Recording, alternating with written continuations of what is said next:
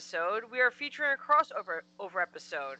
As you know, one of our hosts, Maria, is also a co host in another show that is also part of the Down the Hall network. It's called It's a Fans World, where they have fandom related conversations primarily about Disney, Marvel, and Star Wars. Now, I've introduced Maria. Let us introduce our other co host because the table is full tonight. Introducing first to my left, Lauren. Hi. To my right is Derek. Hello. And across the table from me is Maria. Hello.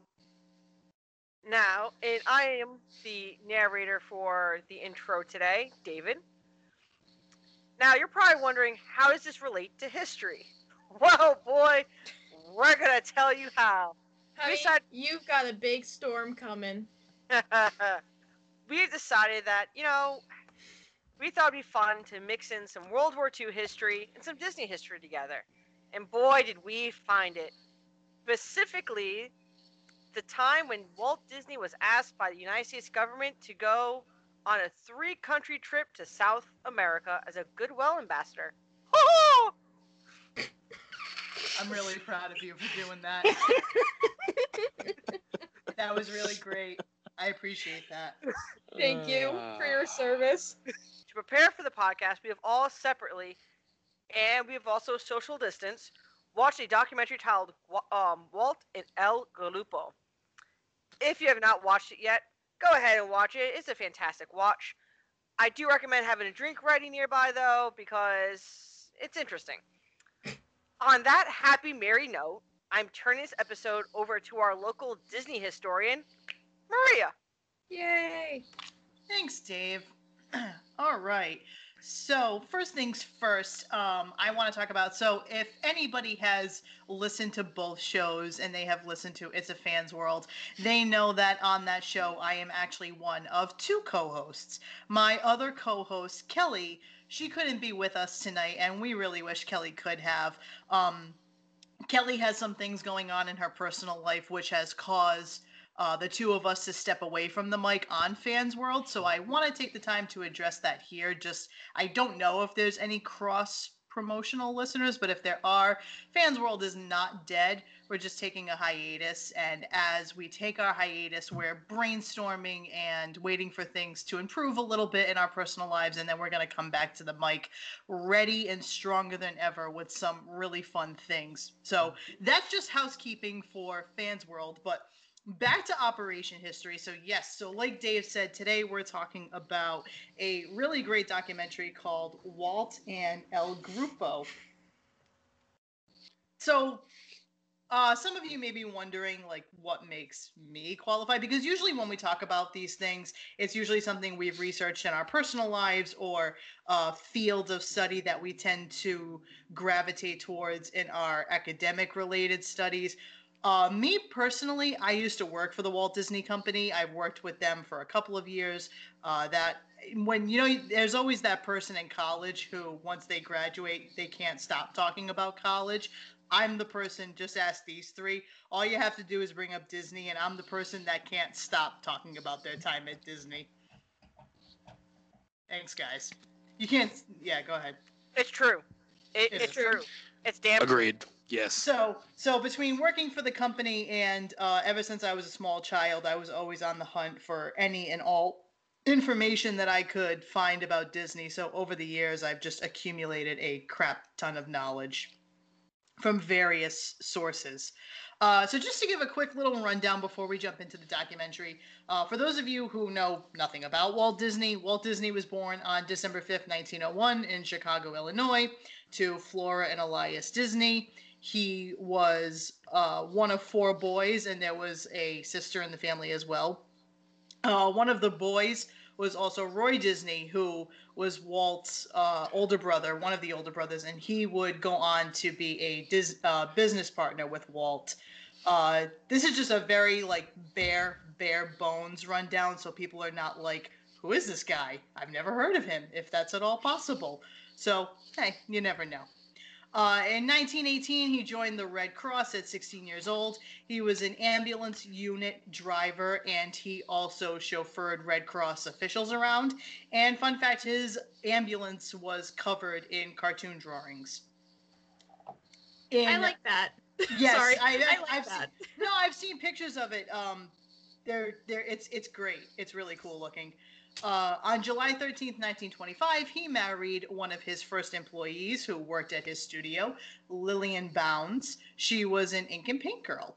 Together, they had two daughters, Diane and Sharon Disney. On November 18th, 1928, Steamboat Willie, starring Mickey, was the first cartoon to be produced with sound, and it's considered to be Mickey's premiere, but I believe Plane Crazy came first. I'm pretty sure. I could be wrong. Pretty sure. Uh, December 21st, 1937 uh, was when Snow White and the Seven Dwarfs premiered. It was the first animated film in Hollywood to ever be produced and released. Uh, July 1955, Disneyland opened, and then in December 15th, 1966, uh, Walt Disney unfortunately passed away due to complications with lung cancer, I believe. So, like I said, a real bare bones skeleton biography just because I don't want to get. You could do a whole episode on just him. So, I don't want to get too hung up on that. So, like I said, and like Dave said, the documentary that we watched was called Walt and El Grupo, which during World War II, in order to get the South American powers, because South America was pivotal, both the uh, Nazi Party and America were trying to get South American countries to ally with them, and both parties were sending ambassadors and propaganda campaigns over to South America. And President Roosevelt at the time asked Walt Disney to go and be a goodwill ambassador. They he asked him to go to Rio, Argentina, and Chile. So, and then I should have said Brazil, Brazil, Argentina, and Chile, but everybody knows Rio. um, uh, at, initially, he turned it down because he said, "No, you know that's not really my gig. I'm a I'm a, a filmmaker and whatnot." And the president kind of pushed him. He's like, "No, please, really, I would really like it if you could do this." So he, Walt Disney ended up accepting. He took a team of 18 employees with him that comprised of musicians, storytellers, artists. Uh, there was one animator, uh, a very legendary Disney animator by the name of Frank Thomas, who went with him. And uh, if you're a Disney person, you know who Frank Thomas is. Uh, Mary Blair was also one of the artists that went with him. Uh, Mary Blair would also go on to be who she became in the Disney company. Uh, there were other people, but I tr- they run down the list of employees really quickly in the documentary, and I can't find that list on the internet to cross-reference any of the other people. But if you're a Disney person, you recognize a lot of the names in the documentary. Um, so that's really it. That's the basis of it. I don't want to go too deep into this without consulting you guys because we all had the pleasure of watching this documentary. So I don't hear my own voice. Hearing your voice is better. So that's kind of the premise of it. You know, basically, Walt Disney was asked by the U.S. government to go down and sell the United States through film. Uh, he mainly, they went for seven months and they asked him to do a bunch of cultural research to come back and make films that were pro US and pro South America. And um, some of the content that we got out of that from the Disney company is uh, the Three Caballeros. Um, hold somebody else start talking. I gotta look up the name of the plane. I think it's I don't know if it's I know there's there was a Goofy cartoon because the how-to Goofy cartoons were really big at this time, and there's one where Goofy becomes a gaucho. Um, And then there's the plan. There was a big reason why the Allies, of all people, really were invested in South America. That is because that would have opened an entirely new front. Um, Mhm. if the if the Nazis and their uh, uh, allies had actually gained enough support there to gain alliances with some of the South American countries, that would have opened an entire new front in the Americas, um, as well as Brazil. Uh, actually, the point of Brazil is the closest all the way to Africa, where they wanted to start a beachhead uh, to actually push the Nazis and uh, the Italians out of Africa. Um, so they actually wanted to start staging through Brazil at a point. Um, so that's why they were really, really adamant about trying to get Brazil of all the places. Um, a lot of their funding went towards Brazil, and a little less uh, less went to places like Argentina, which could be shown by the end, where uh, you know there was still a lot of fascist sympathy in uh, Argentina by the end, as you know many people could tell by the end with uh, people high in the Nazi regime fleeing to Argentina and being accepted in by the government. Um, but Brazil, on the other hand, had sent uh, thousands of troops over to Italy to actually fight during the war because of largely efforts like Walt Disney, but also a large amount of um, funding in other Mm. ways. Um, Mhm. uh, Mhm. But Walt was kind of that that PR man. He was he was the face of the uh, the corporation of the United States, pretty much. yeah, and and that's exactly what it is. Walt Walt was selling the idea of American fun and hospitality and we're the good guys. And I and I think one of the I think it's one of the people they interview in the documentary when they're talking about Walt Disney, they they make the person made a comment and he said, you know, uh, I'm looking at him and I'm not seeing Walt Disney, I'm seeing Mickey Mouse. And as somebody who um has studied Walt for a long time, that qu- comment really touched me because the two are so synonymous with each other. A lot of people have said, you know, one became the other, and I loved that comment because of that because that's that's essentially who Walt was. Walt was Mickey Mouse. I mean, you really got to think about it. But um, at that time, um, there were three big old ideologies at that point. You had all the way to the east, you had the communists. Mhm. Um, then you had Middle Europe and further east with Japan, you had the fascists that had more of a rigid control of the economy, the communists having more of, again, government control over the economy. And then you had the capitalists, which had that almost sort of more freer market. And this, he was that, yeah, again, he was that face of the free market.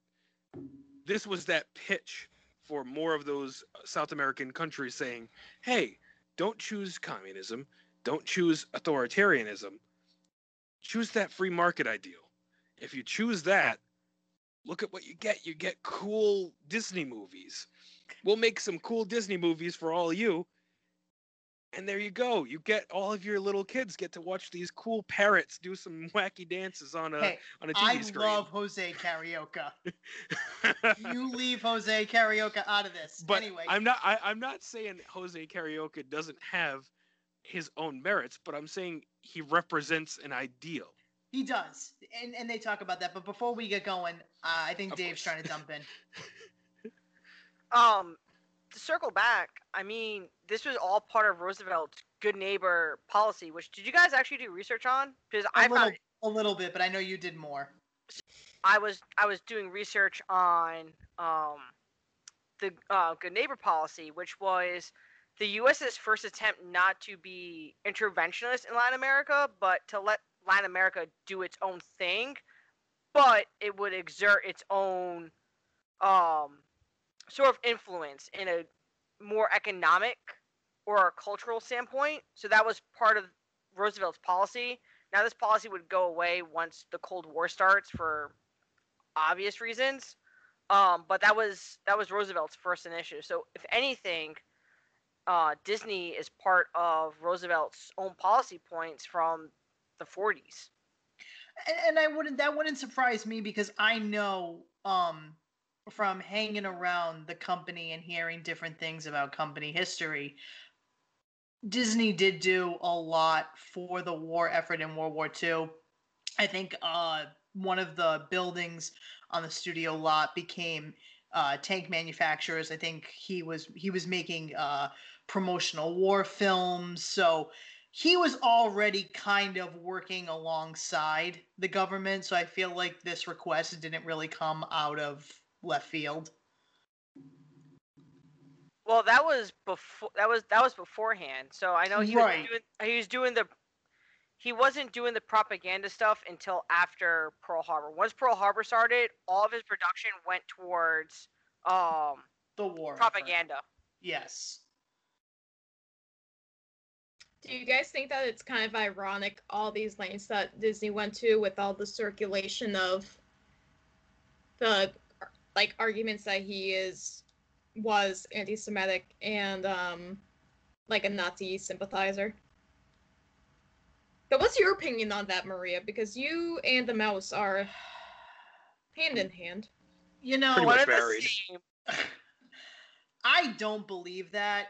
Um, from what I know about Walt, I know Walt was really patriotic, and I, from what I hear from people, from all right, here's what I think about Walt Disney. You hear test no no no in seriousness because this is a loaded question because this is like talking about he he's a he's a historical figure that Mhm. is deeply attached in people's sentimental psyches. So it's very hard to separate fact from fiction. And there's a lot out there that is both fact and fiction, and they often get cross-referenced as both as you know, fact becomes fiction, fiction becomes Yeah. fact. Yep. From what I can gather, Walt Disney was the people who love him loved him. The people who didn't like him didn't like him. Yeah. From the people who did like him, he sounded like a wonderful guy.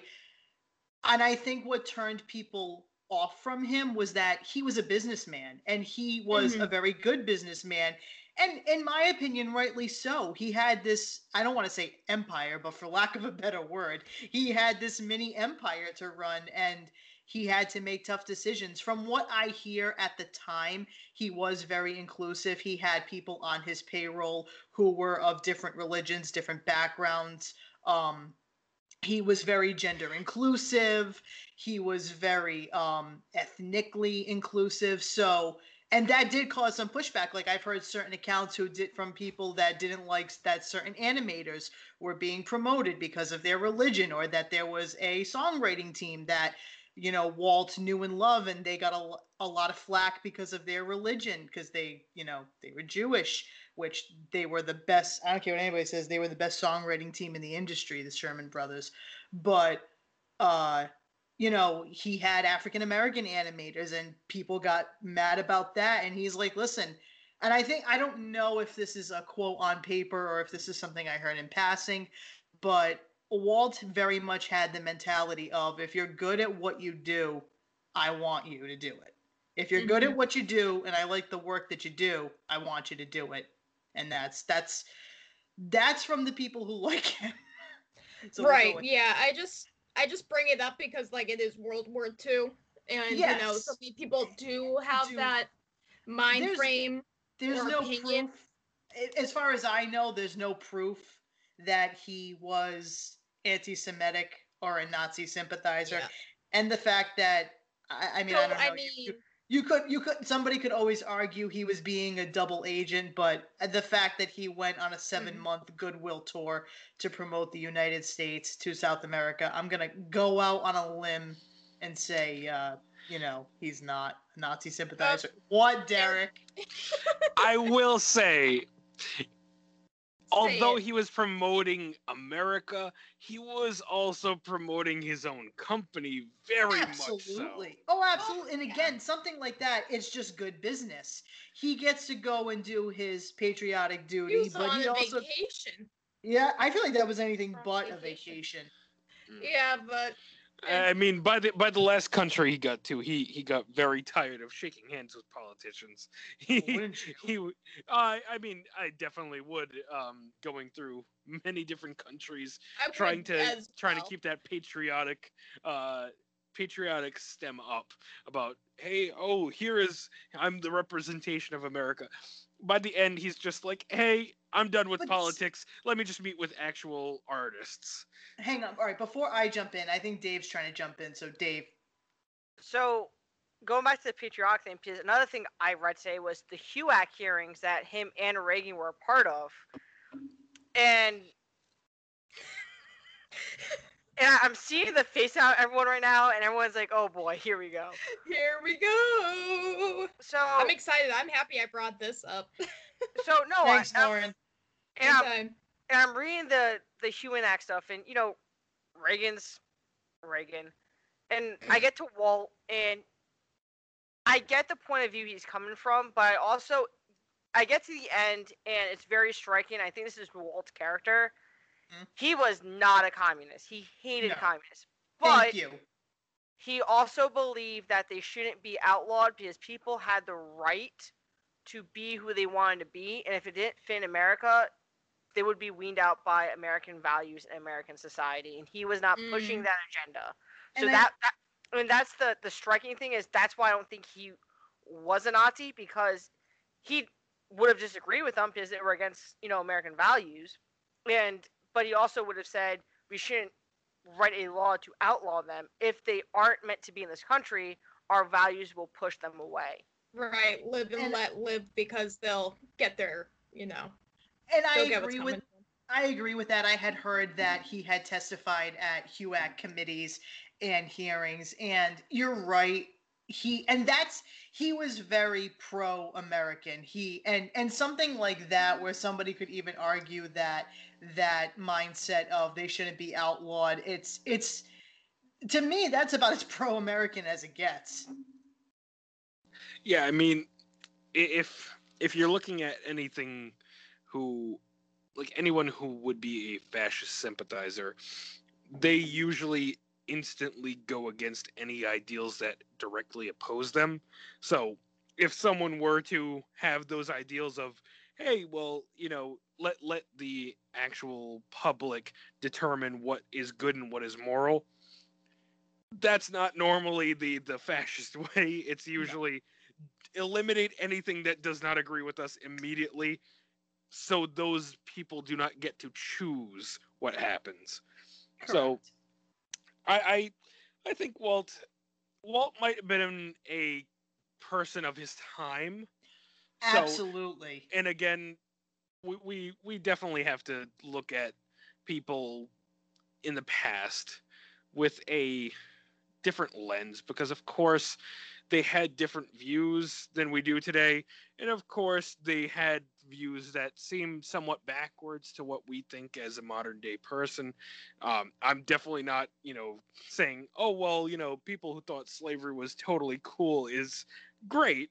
I don't agree with that. That's pretty bad but for his time i think that he might have been actually somewhat either center or you know a little bit more understanding of things than I don't know Joseph Progressive. McCarthy or you know You so- can some- you can call him yeah, progressive, yeah. and it's At it's that time, weird because I would describe him as conservative, but he was a conservative progressive, if that makes any sense A sense. conservative with progressive well meanings. so He no, you- you- dabbled. you, He you mean he's conservative economically but Yes. progressive socially there That's you go. different See, So he's a libertarian. Is that what you're saying? I don't know. We'd have to ask him. well but- conservative social yeah that yeah oh god Here we All right. go. off the political bandwagon. But I'm kind of glad you brought that up, Lauren, because anytime you talk about, like I said, anytime you talk about Walt Disney, he's It's someone gonna that come up. it's, it's gonna, gonna come up, and he's somebody that's so, like I said. Anytime you say his name, there's always a knee-jerk reaction. People either love him or they hate him, and Mhm. there's about a billion facts in between why they like him and why they hate him. And I notice more than not, half times people the things people have to say about him. It's more fiction than it is fact. So So anyway, I, I will say I did watch a small amount of um the original documentary about this trip south of the border. mhm. Um and from what I saw, um it was absolutely beautiful at least. Mm. You know, like especially Mm. back then when you didn't have as much uh like infrastructure and development you know of like you know beach development and all that when it was back to like more of a time where like tourist traps didn't really exist as You much. mean when nature actually outweighed man? Yeah, yeah, that. Um, it, it was actually pretty beautiful. Um, but it definitely seemed like a lot of them learned a lot of the culture. Like it was a more of a cultural trip. And I and, and I agree with you, and I think that's one of the things that I kind of found not shocking during the documentary, but the documentary doesn't. And, and I'm glad you guys watched it because please correct me if I'm wrong. But from my understanding, when I watched the documentary, it focuses more on their cultural exploration of the South American areas versus them meeting with political figures. Like I was waiting to see archival footage or a testimony of Walt sitting down with someone, an official or a, a president of a country, and having this conversation. And they they hinted these things that he went and did these things, but the documentary doesn't really get at that. The documentary talks more about the creative side of stuff of them doing cultural research for the films that they would go back and create once they went back to California. I think the biggest thing that documentary is trying to show was the cultural development of Disney more than the political advancements of Disney. I agree. Yeah, it was definitely more of a like, you know, they're going here. Like you said, Maria, they definitely hinted that the political stuff was happening, and it definitely was. Probably hmm. more than what they showed, but it was more them showing like the different sketches based off of where they went and what they did, like talking about Sugarloaf and stuff like that. Yeah, and like you see, they they had like um they went to uh they went to authentic uh events. They took dancing lessons. Uh, Mhm. they went to all these different national monuments and uh, geographical points of interest. So there's a lot of cultural exploration, and they would talk to people, and they went to museums, and like I said, there's a lot of cultural exploration, but at one point the historian in me when i was watching the documentary or i should say not the historian because i'm not a historian the history student in me when i was watching the documentaries i was like I- i was like okay this is a beautiful moving art piece but where's where's where's the political conversations Right. I know, like, in our group chat, we were like, we get it. It's beautiful. Keep talking. Like, get to it. I oh, no. Sorry, I- go ahead. Dude. one Maria, you are a historian. We're all historians. Yeah, First of we're, all, we're baby historians though that's fine, but we're still historians. you're Secondly, I your. Sorry, I was going to say you're getting your master's degree. You're a historian. Welcome to the club. thanks do we get just- t-shirts Mm, yeah, it says, I. i'm hate sorry this." Yeah, I'm sorry. I, I expect this much. okay Um, no, but I mean that's the other thing about history. You know, that's if anything, this documentary connects beautifully what we're doing because history isn't just political stuff. It's Mm. the cultural developments. It's the it's all the other developments that happen. It's not just the economics and political. No matter what, no matter what historian says, that's not always the case. And this movie does a good job of doing that.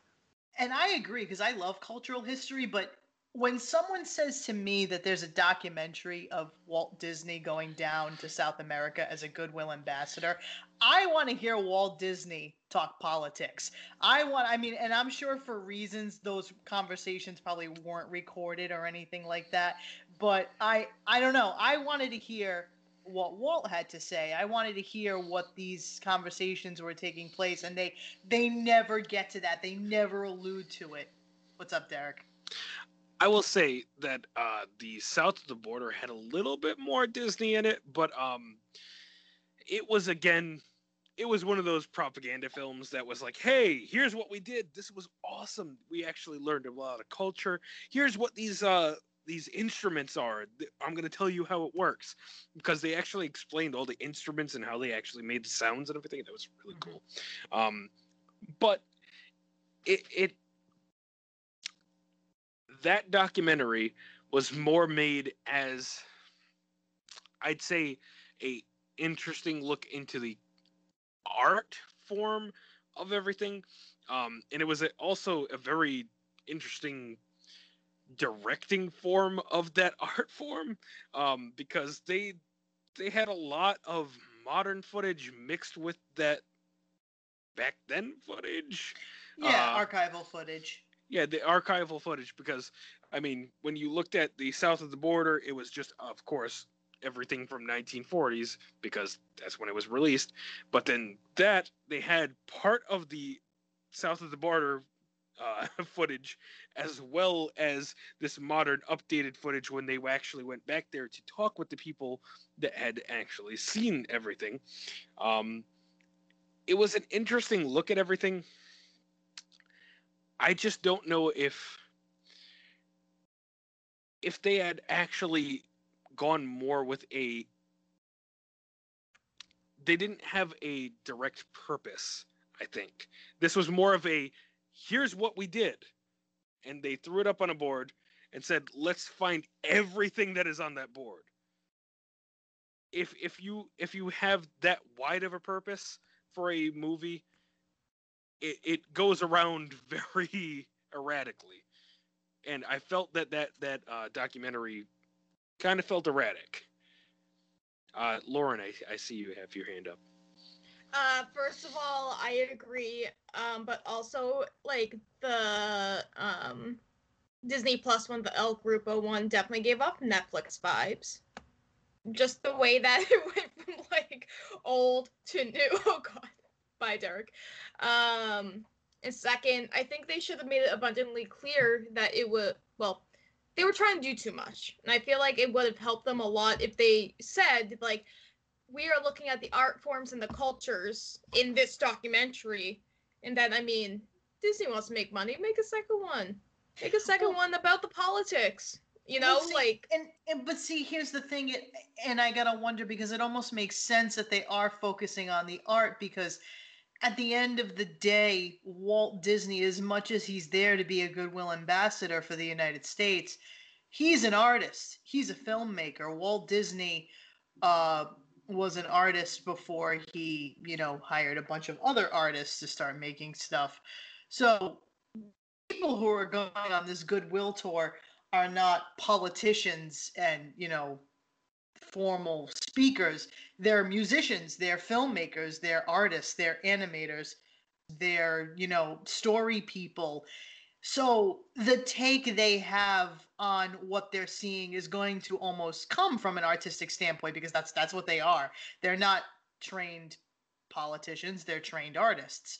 So i can see why the film would take a more artistic approach. I think maybe that's a bias we have going into the film is that us as history people we're looking for more of the concrete history stuff whereas maybe a person who's either more focused or somewhere in the middle who's not so much a history person not so much a disney person an average person could maybe get more out of this documentary than we did. I will say not not to um bash it, but out of a lot of Disney documentaries I've seen, whether they be about the company or about Walt, Walt and El Grupo is probably the weakest one I have seen. I, I will say that um the the filmmaker of uh, Walt and El Grupo uh, was made by Theodore Thomas, the uh, the son of the uh, the uh, the wonderful uh, great animator Frank Thomas. Um, Okay. So I think it was more personally, I feel like it was more of an homage to the the great animators and everyone who went there more Mhm. than a historical look. Um that's that's just a personal ideal. I don't know if that's uh, reflected by everyone. But I feel like that was more of a piece that was supposed to look at everyone that had went there, read off their interesting uh, little notes and memos they had written down, and just kind of reflect on the entire journey as a whole, rather than saying this is exactly what had happened. Here's what like any interesting like historical fact. They they they more wanted to talk about their experiences as a group. I I, I think at least. Uh, does anyone want to comment on that? I also think it's a product of its time. So to put it in retrospect, this one is not a newer Disney documentary. It's a 2009 Disney documentary. Um, fun fact: the only reason why I knew about that was because NPR did a story about the documentary, which so that's the only reason why I knew when it came out. Um, but I think Disney saw this film and was like, maybe it shouldn't be like this in the newer documentaries have reflected off of that. So I think it's just a, a product of its time. Well, to to kind oh go go ahead, Lauren. Go ahead. I was just gonna say we're also very cynical people, so I'm sure people out there would really like it. we just are never happy. true, Well- true, true, true. Well, that's what it's not that we're never happy, and that's what I meant by when I said maybe somebody who's more of a Disney person or somebody who's not coming into this with historical training. Because we came in looking for something. The four of us went into this documentary looking for more history than we did Disney. And I think that's our bias that we have to look at. Whereas, like you said, somebody else who's not us, who's not a history person, they might watch this and say, wow, this documentary is really great. I really enjoyed hearing about these per- people's personal experiences. right. It's like um, you know, going into well, I guess anything, but like say we went into it with a certain expectation, and because that expectation was not what it was, we didn't like it. But I think if someone went in with no expectation, just saying, "Oh, that seems interesting," Hmm. or saying, "Oh, it's gonna be cultural or artistic. That's cool," um, then you know they might get more out of it. Exactly. And I um totally lost my train of thought. You said something that I wanted to capitalize on, but I forgot it. Dave. I just want to take a moment to recognize one part of the movie when it said Walt Disney had went down. I think it was to Argentina. It was either Argentina or Brazil, but they went. But Walt went down and said, and the country said to the German ambassador, "You need to leave." It was Argentina. It was Argentina. I thought that was great. I was like, dude, this is. I I literally looked at Laura and was like, you know, this ambassador just told to go shove because Walt Disney's in town. How great is that? Yeah. You out, Walt's here. the other question I had from that is I was listening to it and you know, Hitler sent his people over and Roosevelt sent his people to South America. I wonder if the Germans sent an up and coming animator to Argentina, Brazil to try and be you know, try and foster that that culture, connect the cultures together. Try to one up Walt. I mean, does it not make sense? It would. It would make sense. I mean, I would love to know. And again, it to me, it just sounds funny. Like I want to know who the Nazis sent because Roosevelt sent Walt Disney. It's like out of everybody I would have ever expected to hear Roosevelt pick, Walt Disney would have never even been in the room for me. But again, it makes sense because Walt's not selling politics. Walt's selling culture. Like Derek said, he's selling the capitalism. He's selling the, the can-do spirit. He's selling Walt is the- selling Walt. Walt is selling Walt. He's sell- no, but for real, and and you know, especially outside of America, uh, from people who I've met at the Disney camp, Walt is known as a very ingenuitive, can-do person, and one of the things I feel that his legacy has left behind is this idea of that can-do spirit, and that's something he's known for. And I feel like if if Roosevelt is going to pick somebody to sell culture, who who better to sell as far as good, wholesome American ingenuity than Walt Disney? So I mean, like the Germans in the propaganda campaign of the the Nazis thrived on their ideal information. They they thrived on state information. So if they had sent someone, uh, again, I haven't researched this. Um, if they had sent someone, it wouldn't be someone like Walt Disney. It would be someone that would be able to thrive on state information. Someone who could take over the entire country's information system that would lock down that information system and block anyone who would go against that state. So and that's Himmler? that's yeah, really. But see, that sounds like a very that sounds like a very Nazi thing to like. That's who I would expect them to send. I would not that I would almost expect the Americans to send in Walt Disney, but at least I got a laugh out of you guys for that. So Nazi of them. It kind of tracks. and then Dave, you had said something about um the documentary being a thing of its time from 2009. I actually want to point out a counterpoint to that because there is another fantastic Disney documentary that I if anybody is interested in any kind of Disney history, um there's a documentary that can be found on Disney Plus. It's widely available in multiple places. It's called Waking Sleeping Beauty. And this documentary is all about the Disney Renaissance from the mid eight, mid to late 80s to the uh, mid 90s. And it is probably my favorite Disney documentary I've ever seen. It's a fantastic story. It's an eye-opening story.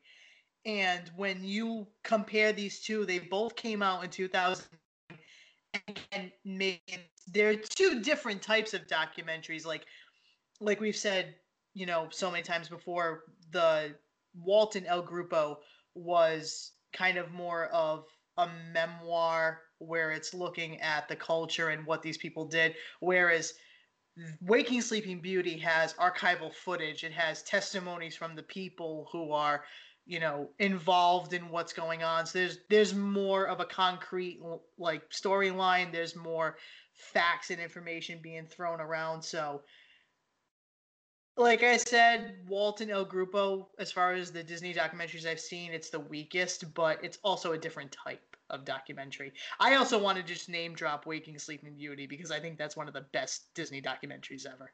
Watch it. That and the uh The Boys. The Boys is another fantastic one. That one is about the Sherman brothers who were a Disney songwriting team uh at the Walt Disney Studio in the 50s and 60s and the boys was actually Walt's nickname for the duo. One was a lyricist, one was a songwriter, and they're responsible for all the music from Mary Poppins. They are responsible for music in the theme parks like um, It's a Small World, The Enchanted Tiki Room, Carousel of Progress.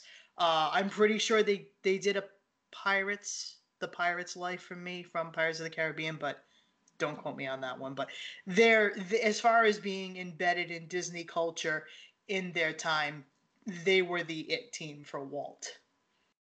So that's that's another fantastic documentary, and both those documentaries are on Disney Plus. I just want to take a moment to point this out because I've heard a lot of I've heard a lot of things about about Walt. Uh huh. One thing that struck me out of the blue was when he's picking, you know, when the 18 come out. Originally it was 17. I think until Mary Baker, Mary Um, Blair. Mayor Blair, Blair's husband looked at looked at Mary and said, "Well, if you want to go on, then go talk to Walt himself." And Mhm. she went and talked to Walt himself. Next thing you know, she's on the flight, and she becomes what one of his most favorite artists. oh, absolutely. How much she develops in the Oh th- yeah. in the three months. It's not just like they're there for a year. They're there for only three months, traveling these three countries. Girl And power, again- boo boo. And and again, that's what I mean when I say Walt was very progressive for his time period. He was very gender inclusive. He recognized that Mary Blair was a- great artist, somebody whose artistry, you know, came because I think they talk about that in the documentary too, that Mary Blair's art style was really impacted by this trip to South America and that her first of all if if anybody knows anything about Mary Blair as an artist from what I've learned from just studying her through the lens of Disney she was a great colorist. She could do things with color from what I understand that you know was revolutionary for her time. And then on top of that like you said Dave he not that he could be persuaded but if you could sell him he was sold. Like he Mary Blair walked in there. She must have had a great argument. And he's like, all right, you can come. And then I'm really glad he did because once she went on the trip and, you know, her skills improved and they were affected, uh, I believe she is one of the leading contributors to the It's a Small World attraction. I think that was all her art style. Uh, Lady and the Tramp, Peter Pan, uh, Alice in Wonderland, Cinderella. Uh, basically, a lot of the Silver Age of animation too also comes from her. There's a lot of her influence that can be seen in the art style of those films. To, to talk about some of the stuff that actually came out of, uh, and, and, and something else to refer back to the documentary too, uh, the title. I thought the title was really cute when they explain it that uh, when they were in Rio in Brazil, and they would have to wait in the lobby of the hotel. Uh, they never knew what they were going to have to do that day. And the tour guides would come in and they would say, you know, oh, Grupo Disney, oh, Grupo Disney, Disney, oh, Grupo. And that's kind of like the moniker that they started going by and calling themselves on the trip. So I think that's that's kind of cool that that made its way into the name of the documentary. Yeah, they really did just call themselves the group squad, if you will. Squad. So Saludos Amigos was the name of the film that came out of the trip to South America. And as we said, it's got um, El Gaucho Goofy, which is a goofy cartoon about how to be a gaucho. It's got Pedro the Plane, which is, I believe that's the story that takes place in, is it Chile? Let's see, Pedro. I think so. Chile, yes, because they tried to do a segment on each of the places they visited. So Pedro is Chile. He's is is for Chile. He's a little plane that has to deliver a letter. And they actually, I really liked this in the documentary. And again, I think it's a testimony to what Walt, to Walt was. Uh, the letter that Pedro the plane is carrying in the short is a, a letter that is addressed to a friend that Walt made on the trip. Did you guys oh. catch that at the end of the documentary? No, that's so cute.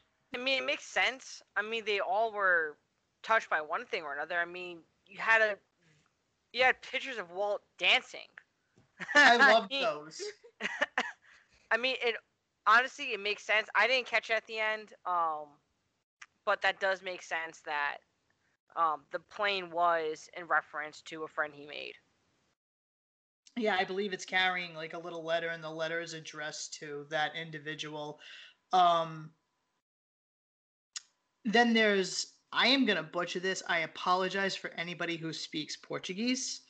It is the Aquarela de Brazil, which is translated, it is the watercolor of Brazil, which it's the finale of the movie uh, and it involves a it involves Jose Carioca, which at the time he was a character that premiered for it, and Jose Carioca is from Rio de Janeiro, and basically the whole uh, concept of the cartoon with Jose is that he has to show Donald Duck how to be South American. So he he's going to show him how to be Brazilian, and the whole idea of having Donald Duck with Jose Carioca is it's the best of both worlds. It's American and South America, and they have to work together to show each other their cultures. I'm pretty sure that that was the idea of that. Yeah, that was really cute. There was another segment in the film. It was called uh, Lake Titicaca, which is where Donald Duck is a tourist and he goes and talks to the locals. And I think he makes friends with a llama. I could be wrong. Oh my god, Emperor's New Groove. I mean, Lake Lake Titicaca has a huge amount of history as well. 'cause Mhm. That's that's a wonderful, wonderful place. Um, you know, it's it's literally uh, where a floating um, city pretty much exists. Yeah. Um, that that pretty much starved off an entire empire by just saying we're not gonna we're not gonna fight. We're just gonna push our entire city away from the shore so you cannot attack us. And it Uh, worked. And for- it worked. for a while. Hey, I mean they're still around today, so Yeah, that's true. There's your there's your sub history lesson inside of a history lesson. Whoa. So I feel like I've been talking a lot. Does anybody else have anything they want to say or add? I didn't know any of this. So this was like super interesting. It was, and, and and I think this is one of the things we talk about when we came up with the slogan for the show, where history is more than what you remember. And I think Dave and Derek have alluded to this. Uh, it, history is more than politics. It's more than dates and battles and you know documents. It's culture and art and whatever anything can be considered history. And yeah, I before this documentary, even as a Disney fan and as a history student, I had never heard about this. Right. All you hear is he's the mouse guy Yeah. that makes all the cute movies. Right. What about you, Dave? Um, it's kind of ironic we're doing this episode when we di- when we're doing it. So Friday, um, I did a lesson with my students, and we were talking about culture. And I looked at them and I said, you know, culture outlasts a military empire, and ju- this proves it. Mm-hmm. you know, the mouse went to Argentina roughly 40 years ago, and actually 80 years ago. It's 21. It's 2021, and we're still talking about that. The empire, the the mouse empire is still around. Hopefully So- for a very long time.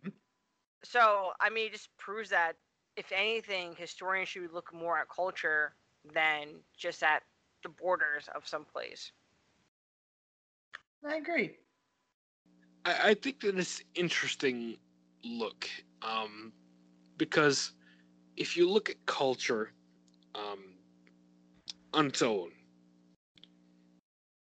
you have a much better, clear perspective on history than if you just look at solely war or um, any kind of expansionism.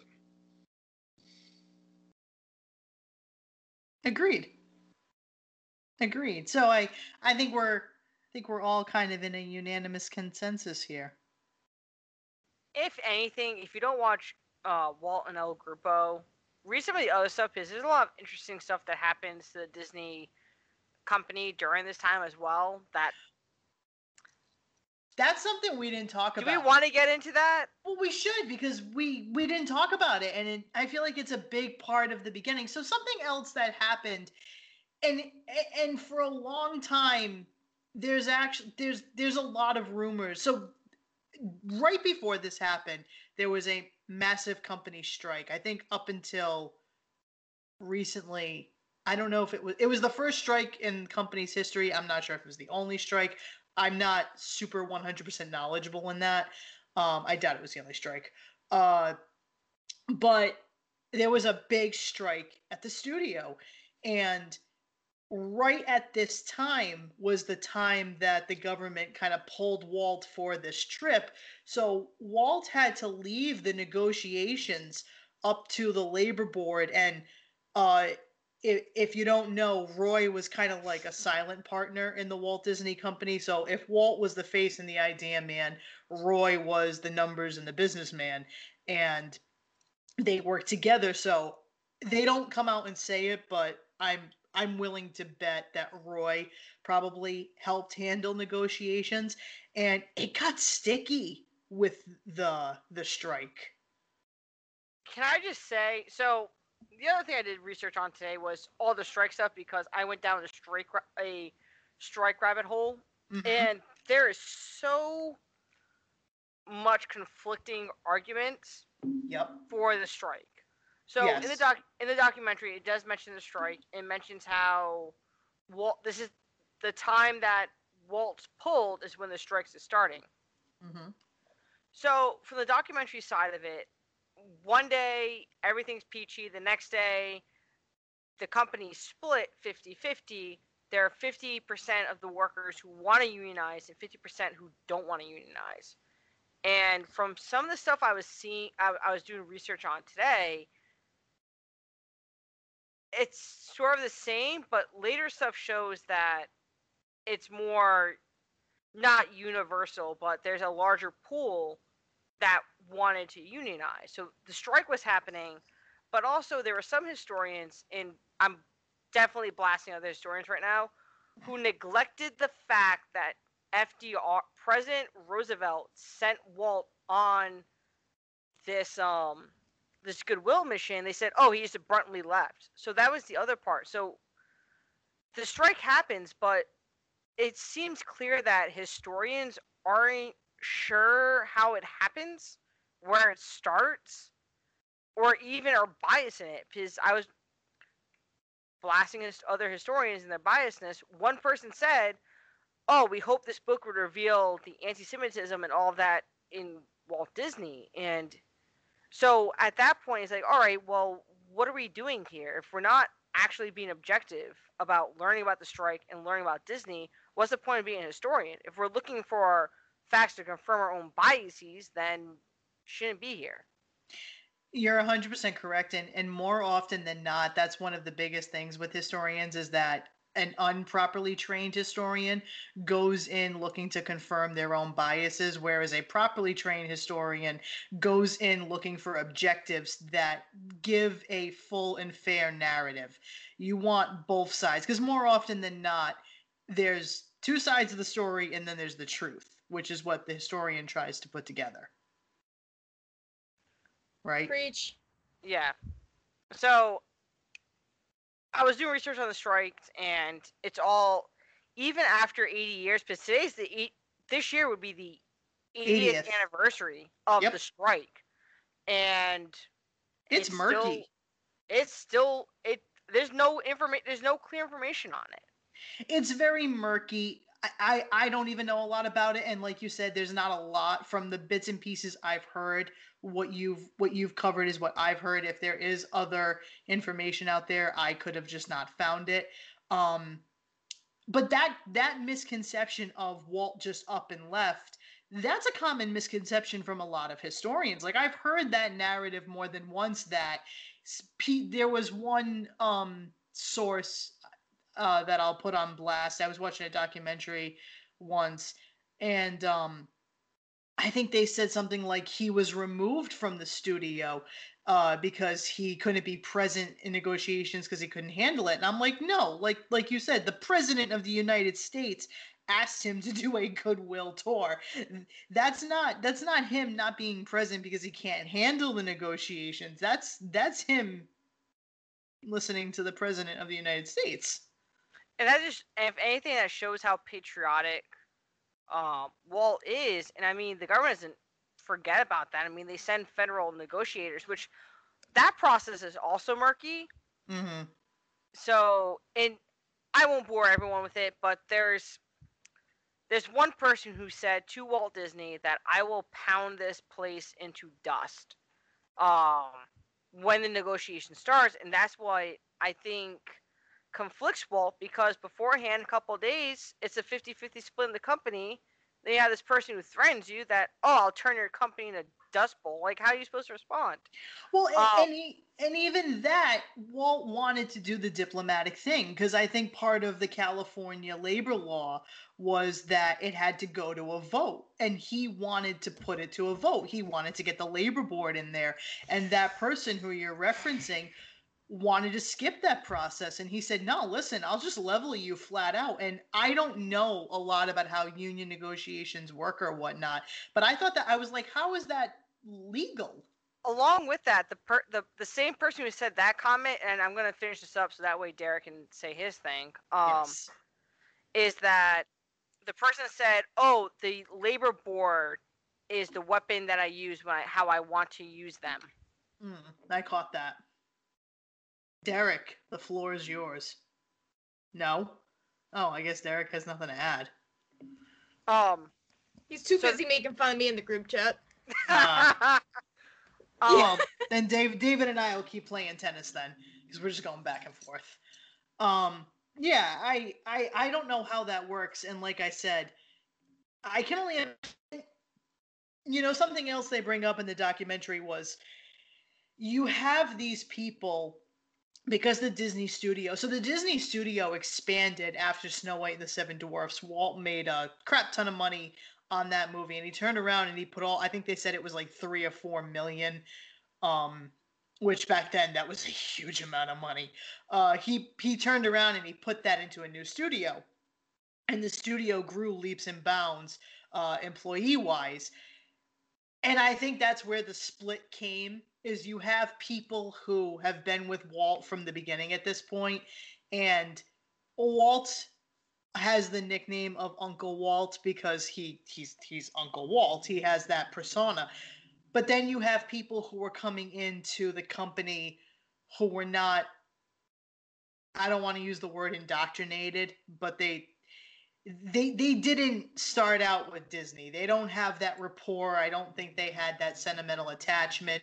Um and they they kind of felt that they were being treated unfairly or whatnot. And I think that's where that 50 50 split in the studio comes from.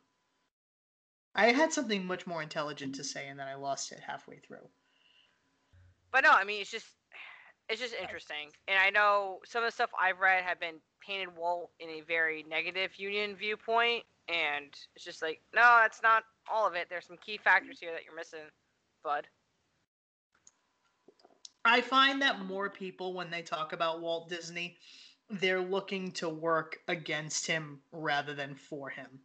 And again, like I said, I, I think it's, I think the job of a good history person is to go in looking for the most truthful and objective narrative.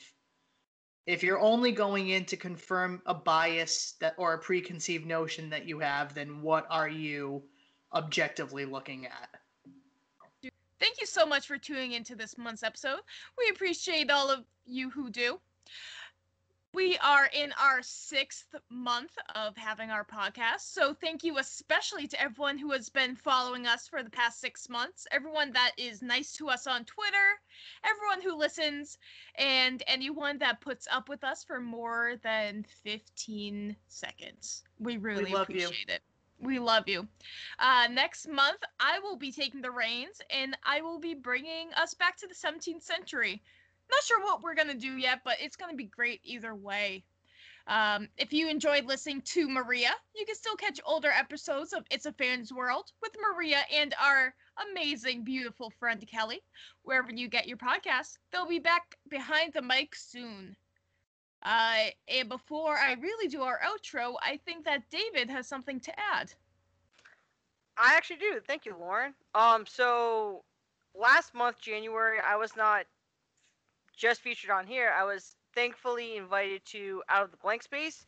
If y'all checked it out, it is a local man's version of Joe Rogan, uh, where he does interviews with all different people from different fields. Um, and for some reason, he thought it'd be a good idea to bring me on. So we talk environmental stuff in January. In his January episode, it is episode 674, where we talk environment and history. So if you have not listened to Out of the Blank, go ahead and give that a listen and tell them that David sent you along. And not to be biased or anything, but I think it's their best episode. As Aw, always, thanks, Lauren. Yeah, I can't anytime. imagine why we would be, we would be Hmm, biased. No idea. Um, all right. As always, please download, rate, review, and subscribe to Operation History on Apple Podcasts or wherever you get your podcasts. It's an easy and quick way for you to show your love and support. We have not gotten our first review yet. Will it be a five or a one? Let's find out. Uh, The suspense is killing us. The suspense is killing me because I don't know where I'm at. Okay. Give us a like on our Facebook page, Operation History, on Facebook.com. I think our actual at is Facebook.com slash Operation History, so that's pretty cool. Uh, you can reach us out to us via our Twitter at Operation Hist. That's Operation H I S T. Um, I'm the mastermind behind the Twitter, so it gets a little bit interesting. Uh, last night we were talking about ghost towns, so when this comes out, go scroll through our feed and tell us what you think about ghost towns. You can also email us at operationhistorypodcast at gmail.com. There you can ask us any questions that you have about the show um, or something that you want to hear or just say hi. We haven't really gotten any emails yet. And we also have a website now. It is operationhistorypodcast.wordpress.com. That's operationhistorypodcast.wordpress.com. You will see some information about your lovely hosts. You will see some information about our past and upcoming episodes, as well as links to those uh, previous episodes. You can also, I think, I think you can reach out to us there too. All right. Does anyone else have anything to add? Perfect. Have a safe and wonderful night, everybody. We will see you in March. This is Operation History signing off. Do, do, do, do, Do, do, do, do, do, do, do,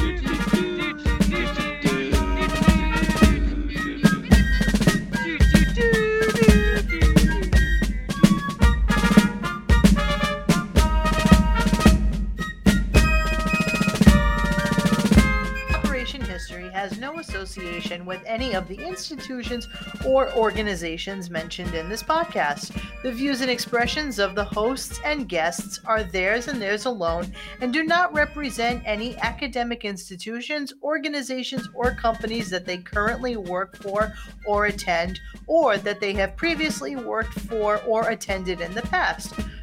Thanks for listening and tune in next time for Operation History.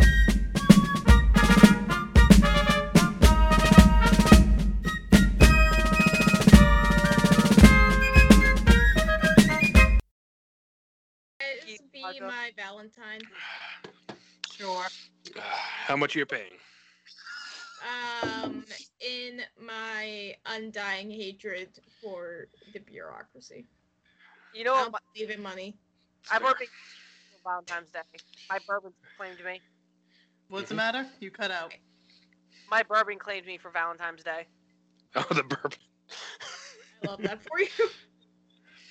I, I didn't write the ending of the script. Fuck. You Nah. have no, no closing outro. Shit. Fuck. Hold on. Hey Hold on. Maria, Yeah.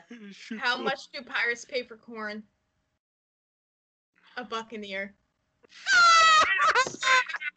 I hate you. I hate you. I I hate hate you because you like That that was good. That was good. That was good. That was Did, good. tell me you didn't come up with that by yourself. It's on our corny jokes wall at work. Corny joke. Thank goodness. The- Um, The fact that you have a wall. is why can't you tell secrets on the farm? Why? Because the potatoes have eyes and the corn has ears. And the missing link there that I saw online was and the beans stock. But that's a little bit too deep for uh, a grist mill in That's- New England. Is that what you get when you work where you work? Is that is about as good as it gets? I have corn kernels on my desk right now, so I don't know what you're talking about. Oh, nothing. Oh yeah. Um, I have a very loaded question for all of us. oh, fuck. Love loaded Who's reading the intro? Huh? Oh shit. reading the intro? I'm out. I can't Um, do it. Derek, you should do it. Yeah, I you piece of did also just down a bunch of podcasts. Oh, but he just did it at Christmas too. I Who did also do that. Oh, technically it's Dave. Well, technically it should be me because Lauren did Dave's. Uh, I'll, I'll do it. yeah.